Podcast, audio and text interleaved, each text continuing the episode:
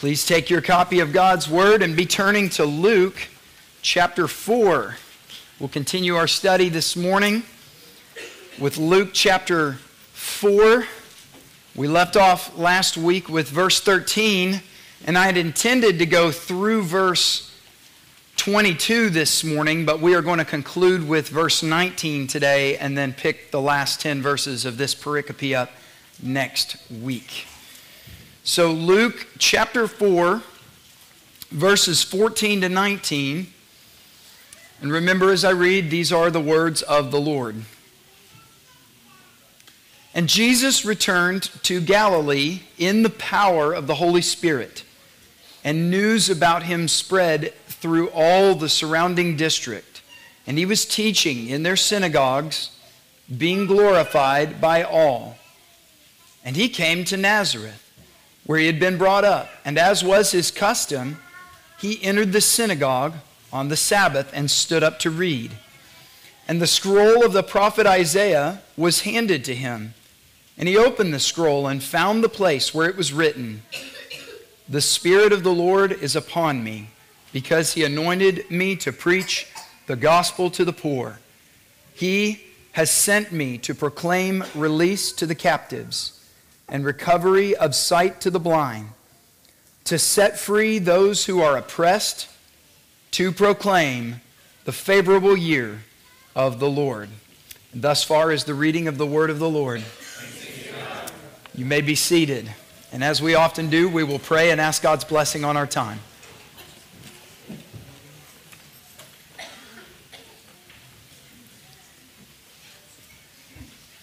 Father, we come before you this morning, as we do each Sunday, a people who are hungry to see Jesus. But we need more than the Jesus we hear about in the world.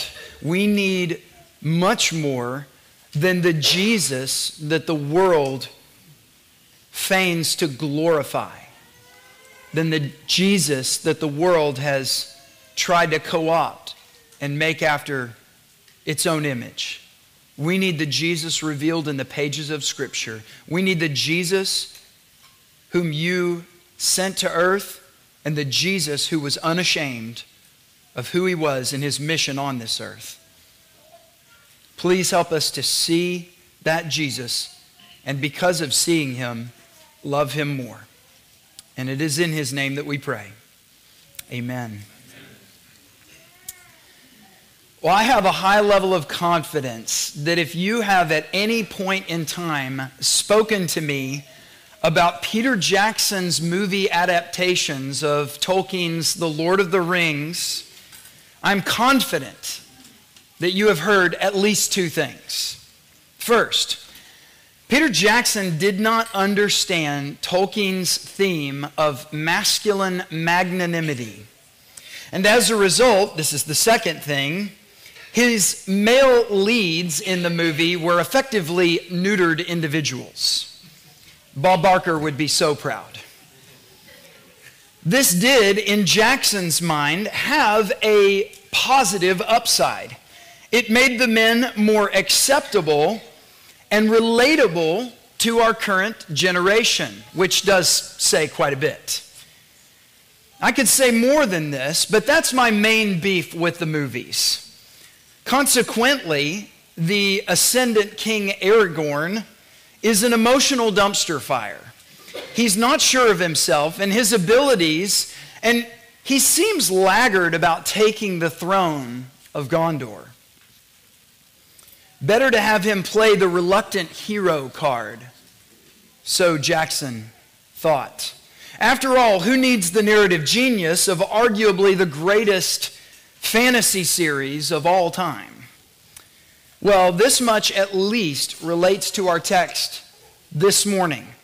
Ever since the dying out of the Puritans, pastors and theologians and writers and Christians all across the West have been hard at work crafting, forming, creating, recreating a Jesus who looks a whole lot less like the God-man revealed to us in the pages of Scripture, and a whole lot like one of us.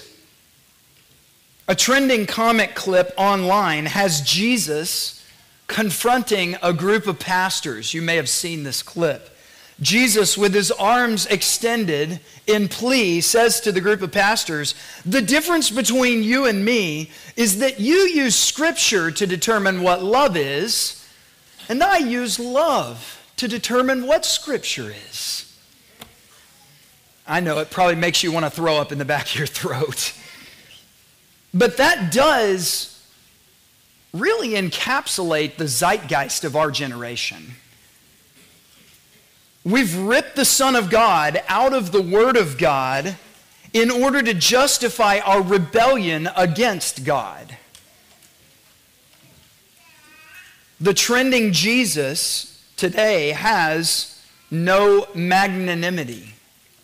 His coming kingdom is grounded on no greater truth than the theme song from Barney the Dinosaur. I love you, you love me, we're all a happy family. Acceptable Jesus cares nothing for the rule of righteousness he was ordered to establish by the Father. Trendy Jesus is nothing more, perhaps he's even less, than Peter Jackson's Aragorn. He is a reluctant hero, and that's at best. But we like that because it makes us feel better about ourselves. But that Jesus, the Jesus that we've recreated in our image, has a major flaw. That Jesus can't save anybody. And to boot, he is certainly not the beloved Son with whom the Father is well pleased. Luke chapter 3, verse 22. The true Jesus, revealed to us in the pages of Holy Scripture, is so far removed from the world's antichrist version, it's unrecognizable to most Christians today when they encounter the real Jesus in Scripture. But here in our text, we will see today Jesus boldly announce who he is. He knows what he's about, and he is unashamed to accomplish it, regardless of what fame it will cost him or what his own generation would attempt to do to him.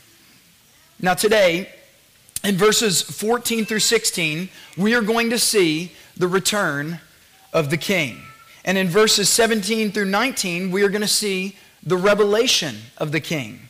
And next week, as we conclude the passage, we'll look at the rejection of the King. Let me say briefly before I go on, we're going to hit another change in our Luke outline this morning. In chapters 1 to 2, we were introduced to John and Jesus. In chapter 3, all the way through 4:13, Jesus was prepared for his ministry. He was anointed to do ministry.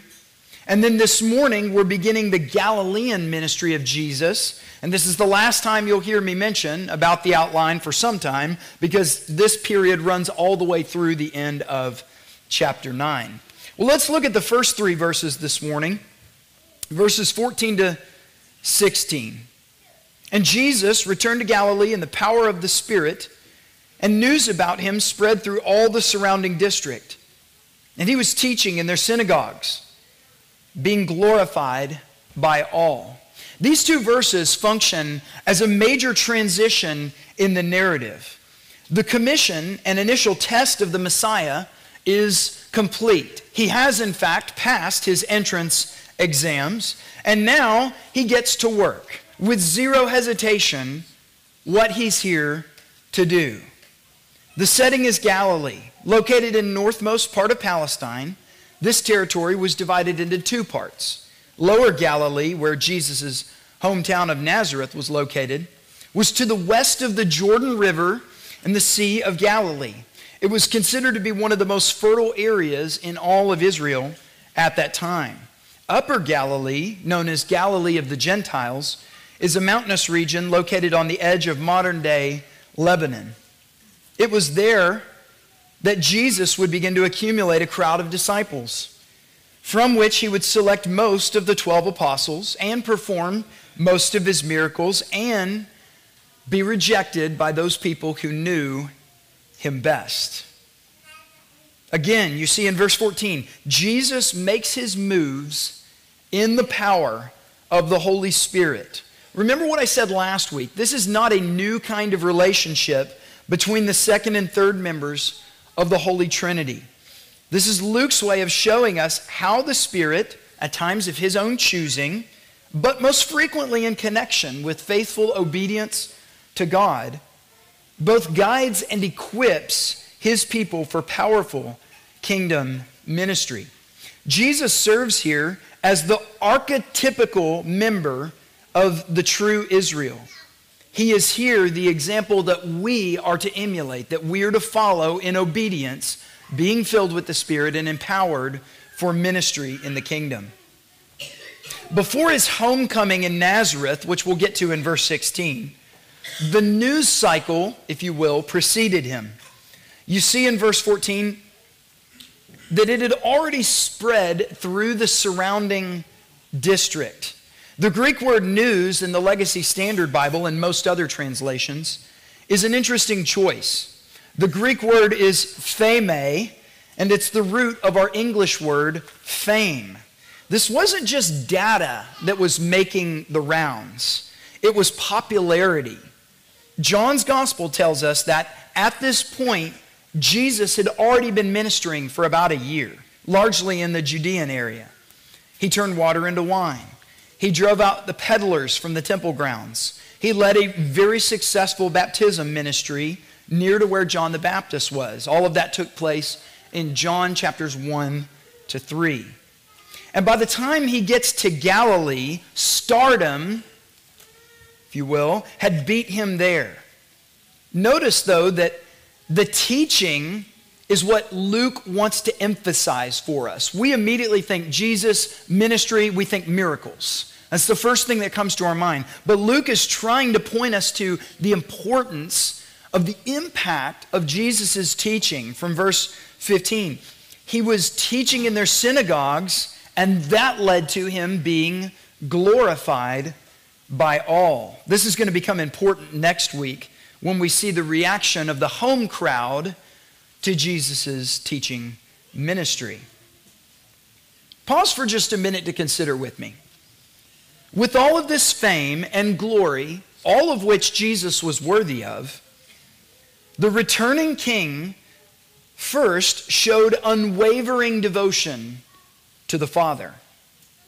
He came to Nazareth, where he had been brought up, and as was his custom, he entered the synagogue on the Sabbath and stood up to read. Regular attendance in the synagogue, regular attendance to the Word of God. Where's the big-time speaking engagements?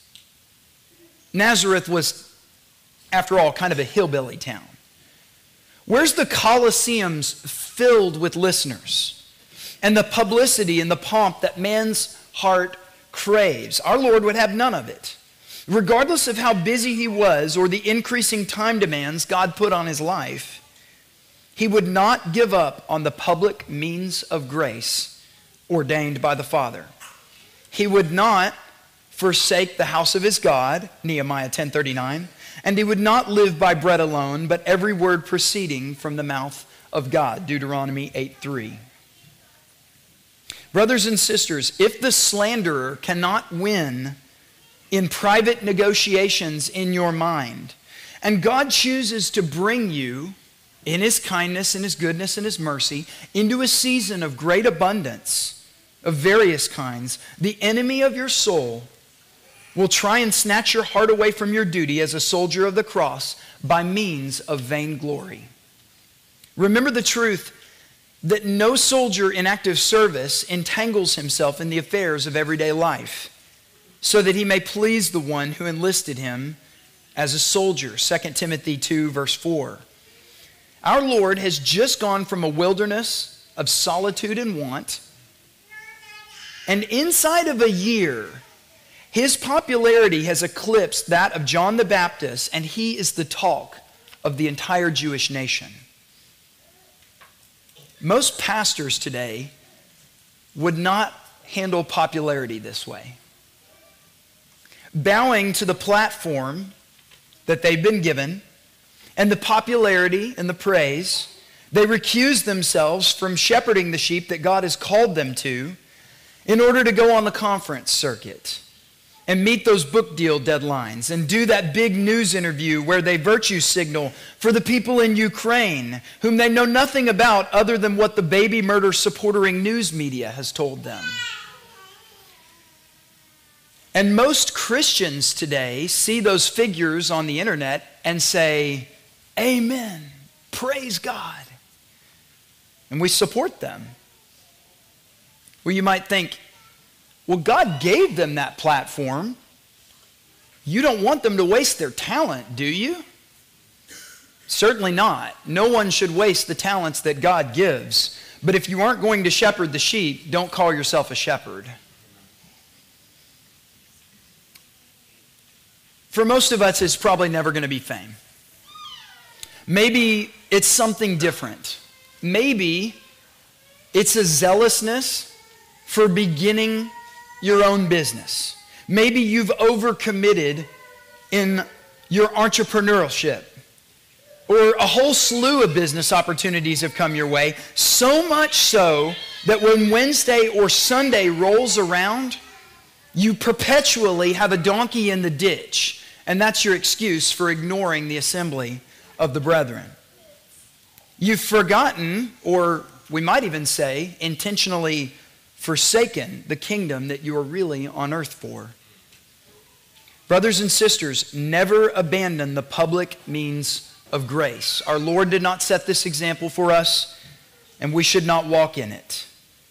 Not for fame or famine, not for pretext or preference, and certainly not for fear of COVID. God commands our faithfulness to the weekly assembly of ourselves, and unless he providentially hinders us from attending that, the Christian soldier's orders are semper fidelis to the worship of the people of God, always faithful. The second thing that I want you to notice from these initial verses is the return of the king was marked by godless worship. I'll say that again. The return of the king was marked by godless worship. In verse 14, you saw that the news or fame about him spread through all the surrounding district. And in verse 15, because of his teaching, he was being glorified by all. Now you may be thinking, godless worship.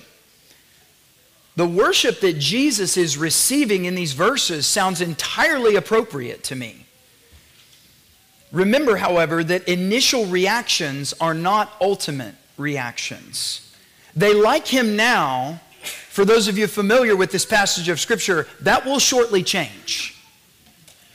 Consider the phrase doxazomenos, being glorified, in verse 15. It is only used in the Greek New Testament to describe the worship of God. And here, in this one instance in Scripture, Luke ascribes that kind of worship to Yahweh. He ascribes it from these people to Jesus. These people were giving him a kind of glory that you would expect Christ to receive. So what makes it godless? Well, most of you know where this story ends, but if you don't, the worship service given to Jesus in this moment ends up with this crowd of people trying to pick him up and throw him off a mountain. Nazareth, like all of the areas where Jesus had been traveling, was in a state of expectation. They were hoping that Jesus was the Christ of God, but they wanted a Christ that they designed. They wanted the Christ that they were expecting. They wanted the Christ that would do for them what they wanted done. They wanted the one that they hoped for. They didn't want the only Son of the Father, full of grace and truth. John 1:14. Brothers and sisters, beware of following a Jesus of your own making. Our Lord never said, if anyone would come after me, I'll gladly let him. And he can boss me around and tell me how to act and what I'm allowed to teach and how nice I should be to everyone. Furthermore, I will listen when he pleads with me to let women preach and sodomites become communing members at my table. And of course, I'll understand when he drives his teenage daughter to get an abortion. That would look bad for both him and me. I know we feel far removed from that debased American Idol Jesus here at Christ the King. But I want to ask you the question, how did America get to the place where that's their Jesus? How did they get there? It's because they refused to love everything that was revealed to them about Jesus in Holy Scripture. Brothers and sisters, can I challenge you this morning? Do you rejoice in the Jesus who gives out talents to his people unequally? Some here have been given far more than you have. And you're bitter because you tell yourself that brother or sister has more than me. But in reality, isn't it Jesus who you've got problems with? Or what about the Jesus who expected that after his ascension, his disciples would fast? Do you love the Jesus who commands you to give up in order that you might know him more?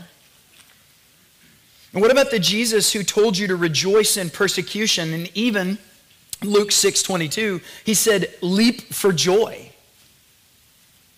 Are you loving that Jesus when you complain of even mild discomfort? What about the Jesus who told you to love your enemies? But surely he didn't mean that a little bitterness in your heart towards your family or your friends or other covenant members who have snubbed you in some way. Surely he wasn't talking about that kind of thing. Everybody deals with that. What about the Jesus who told you to forgive that covenant member or family member as many times in a day as they repent? And you still roll your eyes when your kids repeat the same sins over and over and over. And that Jesus also said that he would judge you by the standard you judge others with. What about the Jesus who told Martha to just stop being anxious and to die to busyness and to sit at his feet and just listen to him? Is that the Jesus that you are glad to follow? Brothers and sisters, I love the Reformation, and I love that we have come to a place of understanding the Scripture in light of its rich theological tradition. But Reformed theology is not enough. Loving the solas of the Reformation is not enough. A proper understanding of the hypostatic union of Jesus is not enough. Christ demands that we take all of him revealed in the Scriptures, all of Christ for all of life.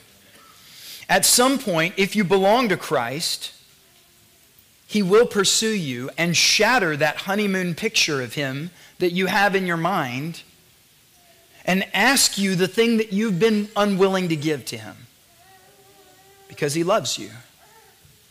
In the words of the Amplified Bible, if anyone wishes to follow me as my disciple, he must deny himself, setting aside his selfish interests, and take up his cross daily, expressing a willingness to endure whatever may come, and follow me, believing in me, conforming to my example in living and, if need be, suffering or perhaps dying because of faith in me.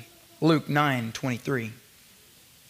Dietrich Bonhoeffer once said, when Christ calls a man, he bids him to come and die.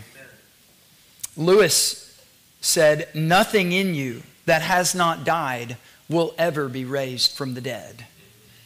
Brethren, let us also together repent of our designer Jesus. Repent and embrace the fullness of all that is revealed to us about him in the Holy Word. Now we'll go on to verse 17, and we'll look at the revelation of the king. We see that as Jesus took his stand in front of the synagogue in verse 17, the scroll of the prophet Isaiah was handed to him. And he opened the scroll and found the place where it was written. Now before I go on, let me just say something about the synagogue. We're not exactly sure where the synagogues came from, but it's likely that they formed after there was no access to the temple anymore, a place where Jews could come together and still be instructed and taught and learn the Word of God and obey the law. Prior to this period in the synagogue service, the entire assembly would have come together and they would have recited Deuteronomy 6, 4 through 9, or the Shema. Hear, O Israel, the Lord thy God, the Lord is one, so on and so forth. They would have had a selection of scripted prayers. There would have been a reading from the law, but then, after the reading from the law, came this moment. There would have been a reading from the prophets. And that would have been followed by a short teaching period and then a benediction. As a qualified male, and they knew what those were back then, Jesus would have voluntarily stood and taken the scroll at this point. So as the reading of the law is finished, and the man who volunteered to read read and then sat down, Jesus, when it was time for the prophetic reading, would have voluntarily stood up and walked to the front and taken the scroll. And everyone would have stood as Jesus prepared to read. This is one of the reasons that we stand in honor of God's word whenever the word is read on Sunday morning. And as he begins to read, think about this moment in Nazareth. This had been a long time coming. The mysterious boy who was conceived illegitimately before Joseph and Mary were officially wed, who is now a bona fide rabbi. He's done miracles and taught in other synagogues in Galilee. He's finally going to share something with his own people this day. Consider the anticipation. As Jesus began to horizontally unroll this massive scroll of Isaiah, the suspense that could have been created in that moment is everyone's standing and you can hear the brushing sound of the parchment as Jesus is rolling it from one end to the other. He begins in chapter 1, but the text that he's quoting from is all the way in Isaiah 61. So they're sitting here watching as the Lord rolls this scroll all the way to Isaiah 61. And then he reads, "The Spirit of the Lord is upon me, because he anointed me to preach the gospel to the poor. He has sent me to proclaim release to the captives, recovery of sight to the blind, to set free those who are oppressed, and to proclaim the favorable year of the Lord." That's verses 18 and 19. With all the prophecies and songs sung about this Messiah King, likely some of those were being talked about, and all the preparatory calls for repentance by John the Baptist up to this point, and the stories of the miracles, the reports of Jesus' captivating teachings, and what we can assume would have been some prior teaching on the significance of this particular passage in Isaiah and the section, the larger portion of text from which it's taken, everyone should have been ready for Jesus reading this and then giving a proper interpretation. Everyone should have been prepared for it by this point. We should also say that after 3.5 chapters of Luke, we should be prepared for it too.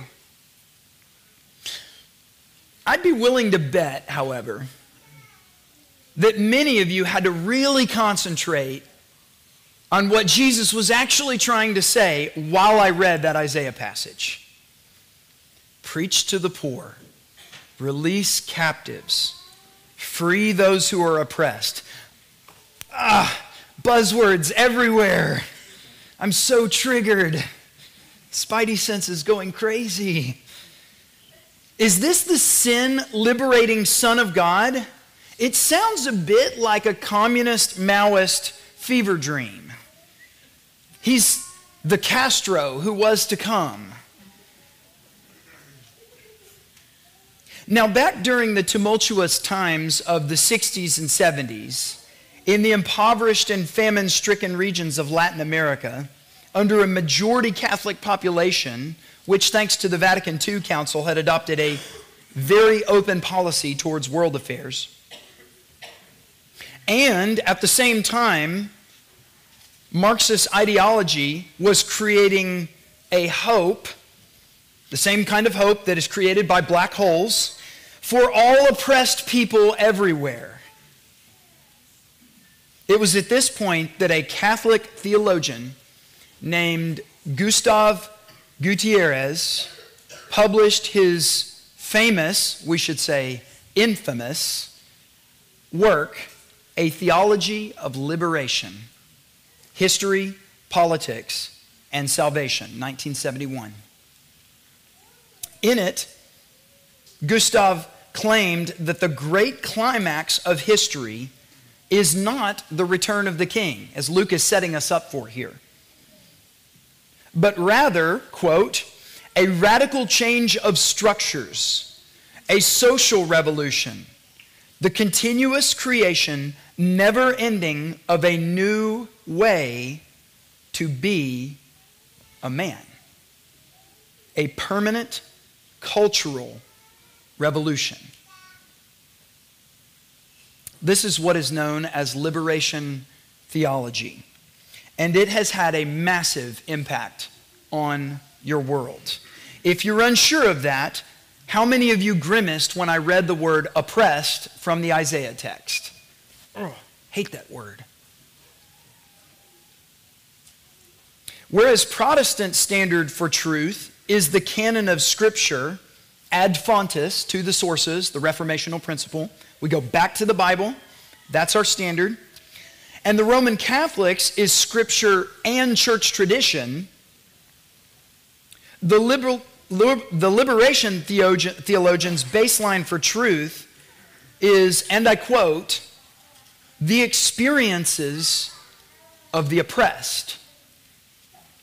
Now, you can probably guess why I'm bringing this up here.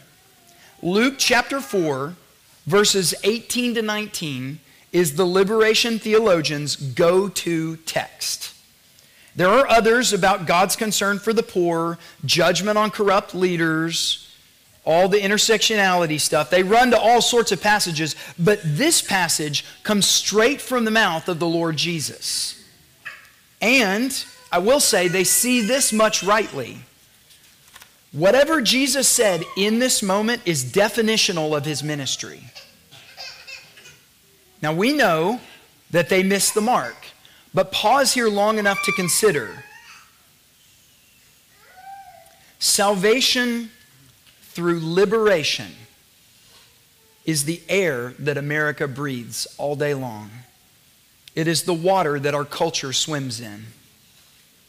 Gutierrez's liberation theology is more than just a Christian hybridization with Marxism and communism. It is the jet fuel of Christian feminism.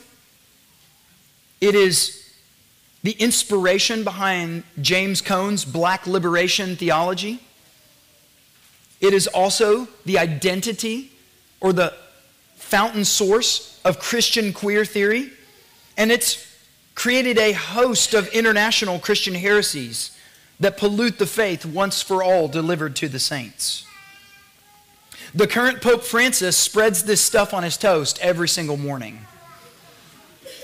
Barack Obama was a massive fan of liberation theology.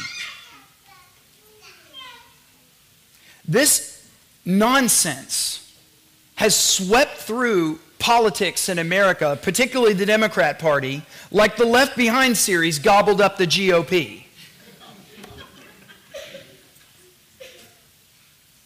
The Jesus of liberation, we have to say this as emphatically as we can.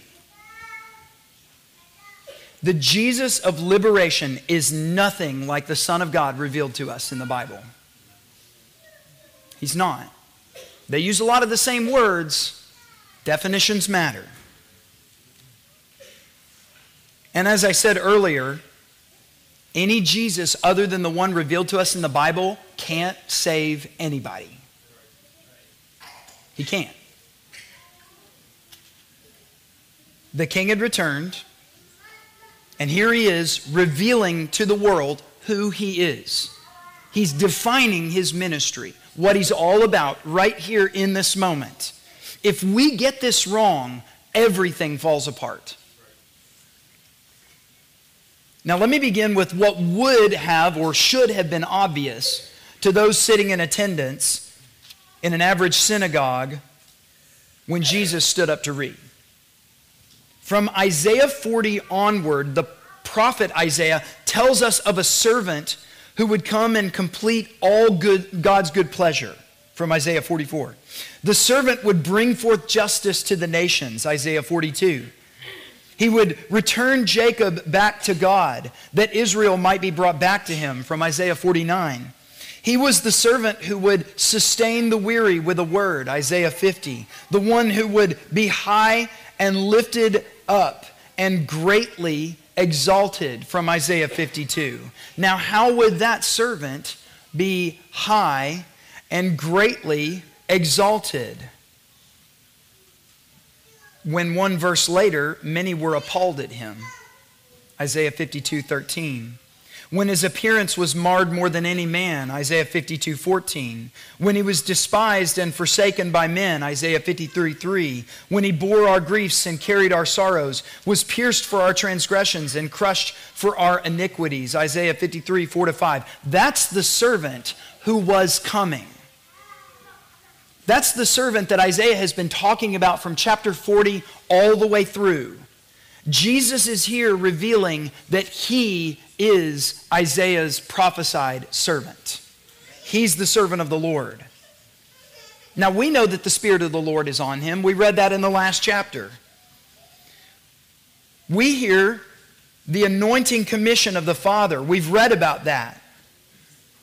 It revealed to us that Jesus is in fact the new and true Son of God. So when you get to this bit about preaching the gospel to the poor, it's theology of liberation that equates that with donations to impoverished black children in Africa with swollen bellies.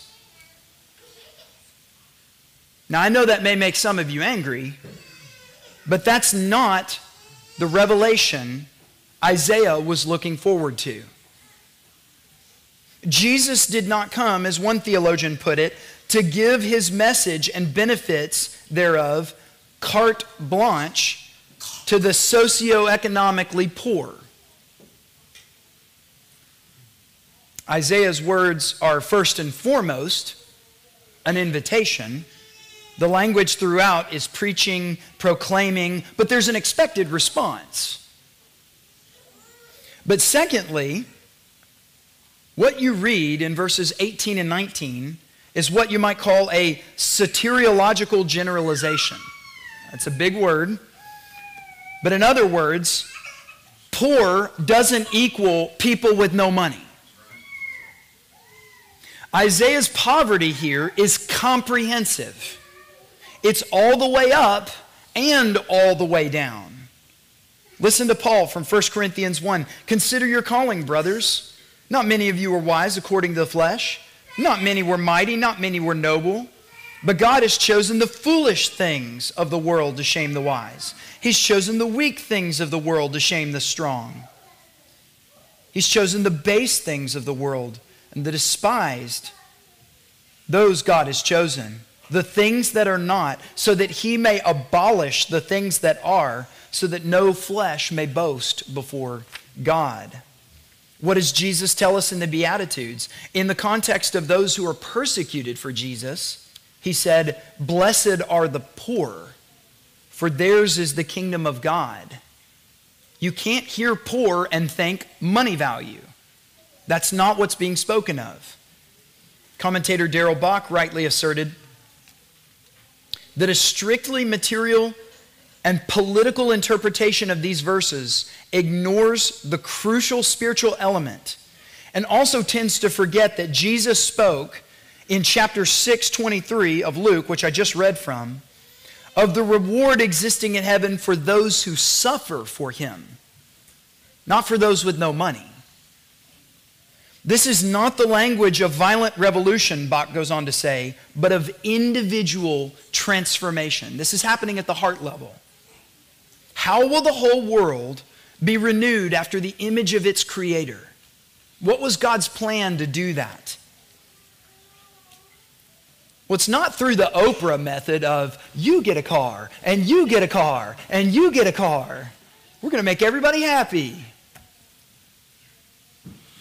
It's through a spirit-wrought regeneration following the preaching of the gospel of Jesus Christ. Every Christian, we can say this without much qualification, every Christian should agree that the gospel makes poor people rich. But nobody with two eyes in their head should think that that means every Christian gets a private airstrip.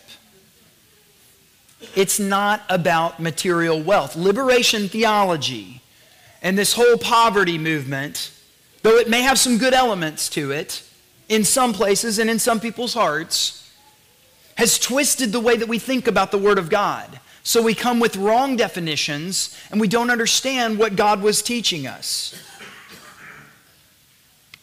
The same goes with the next phrase. He came to proclaim release to the captives. In verse 18, the Jews in the audience would have immediately thought of a liberation from exile. They would have thought of exile from Egypt.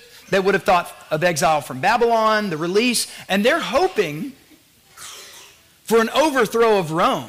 Get this Roman state off top of us. But every exile in the Old Testament and every deliverance in the Old Testament was meant to portray the bigger and better and final release from the captivity to sin and salvation in Jesus. That's what God was pushing on him again and again and again. You don't need to just be delivered from Babylonians and Egyptians and Romans. You need to be delivered from the sin that has you in its grip. Jesus didn't come to let people out of the slammer. Now, I actually believe that Jesus hates our current prison system. I think that I can prove that from Scripture. He would see an end to it, and he would see that criminals either pay back what they damaged or stole or receive the death penalty for their murders, adulteries, and rapes. That would be the will of our Lord. But what he's saying here in his release of the captives is that he wants to give us the freedom of the glory of the children of God, Romans 8:21. The same thing goes for the recovery of sight to the blind. We read it and we immediately think, miracles. Like John 9 and the man that was born blind. And the crowd here will want to see this too. We'll get to that next week. They want to see Jesus do some signs. Do a magic trick.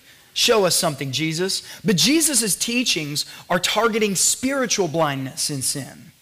In chapter 6, Jesus teaches his disciples, can a blind man lead a blind man? Will they not both fall into a pit? He's speaking spiritually here.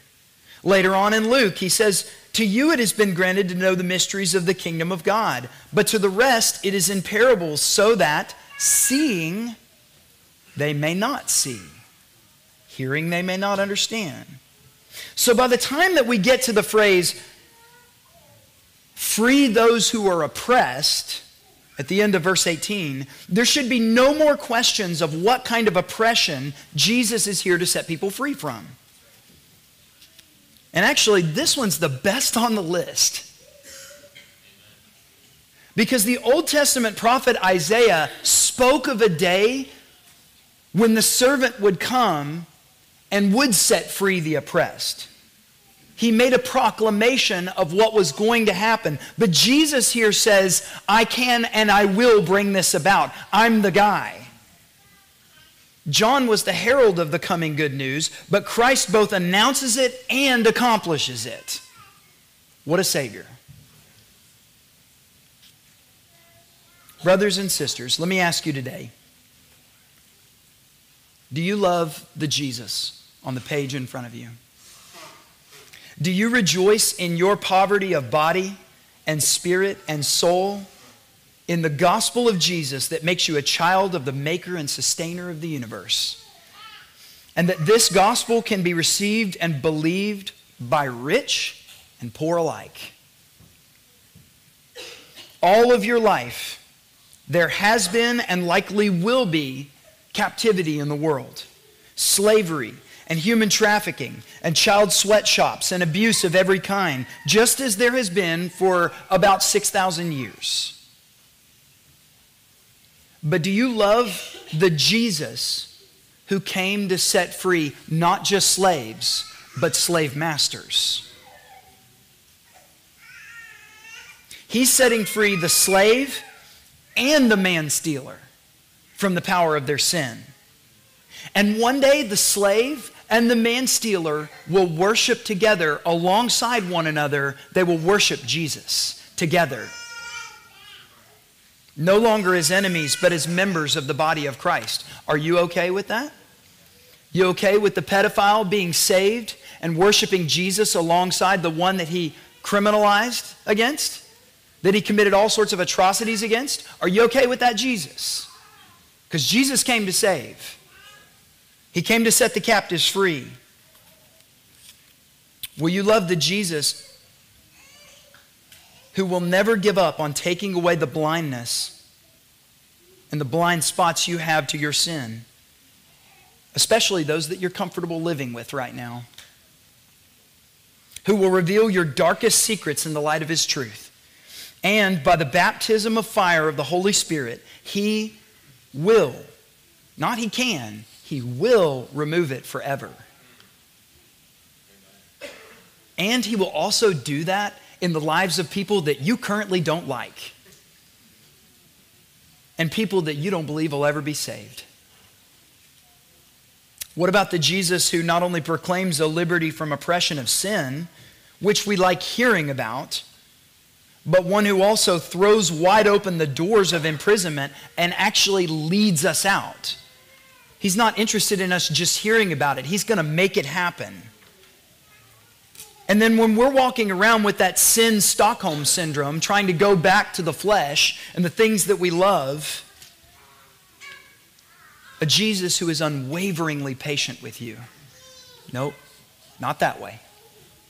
Back this way. Further up, further in. This is no reluctant hero. This is the magnanimous Christ. This is the revelation of the King. Jesus knows who he is, and he knows what he is about. And his determination to fulfill all the Father's will is absolutely unstoppable. Brothers and sisters, do you know this Jesus? Now, none of what I've said up to this point means that Christ's love and gospel and mission does not include world transformation.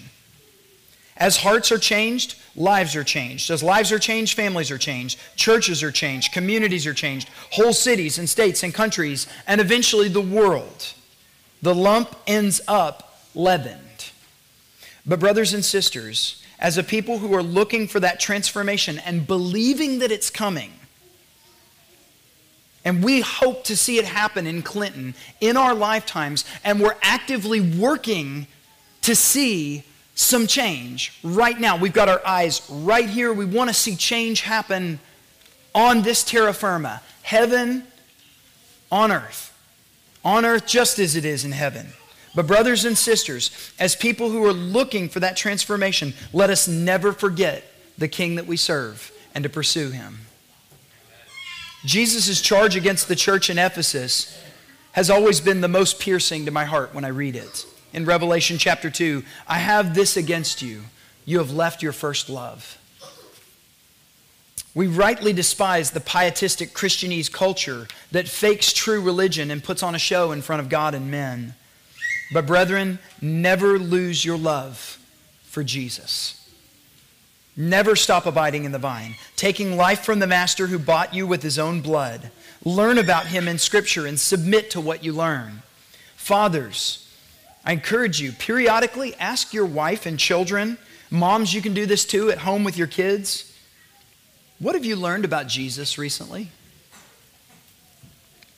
Brothers, we are directly charged to lead our families towards Christ-likeness. And how can they grow to be like Jesus if they don't hear about him? And how can they hear and learn if you don't know and pursue him yourself? Open the scriptures privately and also at family worship and learn and then teach. If you feel way behind, then drop your theological hobby horse, as was prayed earlier today, and study the Word of God with the express purpose of finding out everything that you can about the Lord Jesus Christ. And lastly, when someone in your home shares something they learned about Jesus, stop and worship him together. I'll conclude where Jesus does in verse 19. He proclaims the favorable year of the Lord. Now, of course, we're meant to think, as those in attendance would have, of the year of Jubilee, the septennial event when all Israel was to release their indentured slaves. But by now we should know that Jesus isn't trying to resume the literal 7-year release. Some people have argued for that. Notice, he's not quoting Leviticus. Remember, he's quoting Isaiah. He's calling to mind a different kind of freedom. This is more than just a moment of favor. It's more than just a whole year of Jubilee. The era of redemption, Jesus says, starts now. I came to proclaim the year of the Lord's favor. This is a completely new era.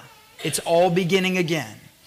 The time from this point forward begins that death starts retreating and grace starts taking over.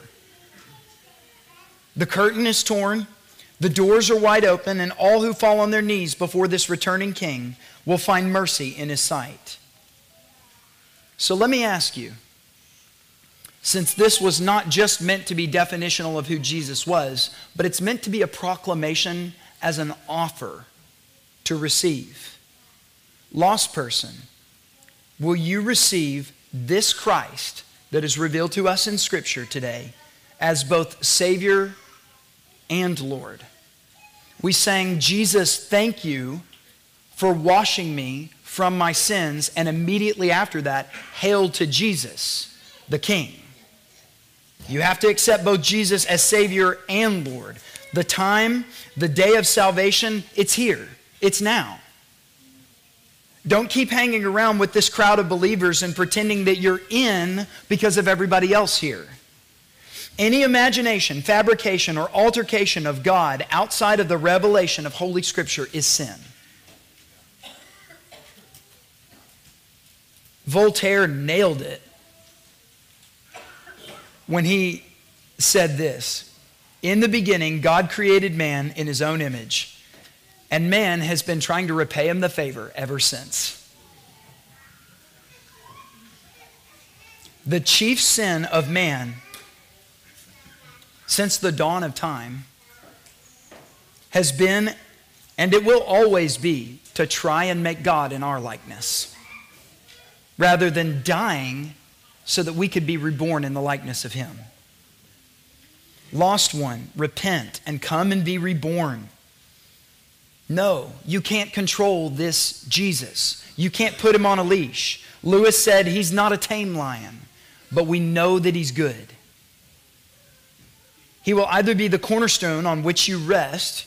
The Apostle Peter said, behold, I lay in Zion a choice stone, a precious cornerstone, and he who believes upon him will not be put to shame. Or he will be the stone that you fall on and are broken into pieces over. If you love anything more or less than what the Bible reveals to us about the Lord Jesus, you do not love God's one and only Son.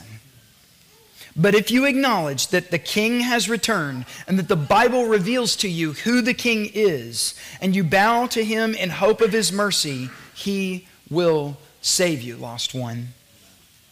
For the present, it is still the year of the Lord's favor. Won't you come? Let's pray. Father, we thank you for our King who has come, who knew who he was, knew what he was about, and was zealous for your work. Help us to understand him rightly, to repent of the areas in our lives where we have pretended that Jesus ignores our sin, or that Jesus didn't say that thing, that it really means anything to me today, things are different now. Even with all of the rich theology that we have, Lord, we know we still bow to the flesh from time to time. And we ask your forgiveness for that. And we seek to know Christ better so that we can be conformed completely into his image. Because we love him, and because of him, we love you. And we love you because you first loved us in Christ. We thank you for that. So now as we celebrate around your table, let us remember this wonderful, magnanimous Jesus who rescued us from our sins and is our King. It's in his name that we pray. Amen.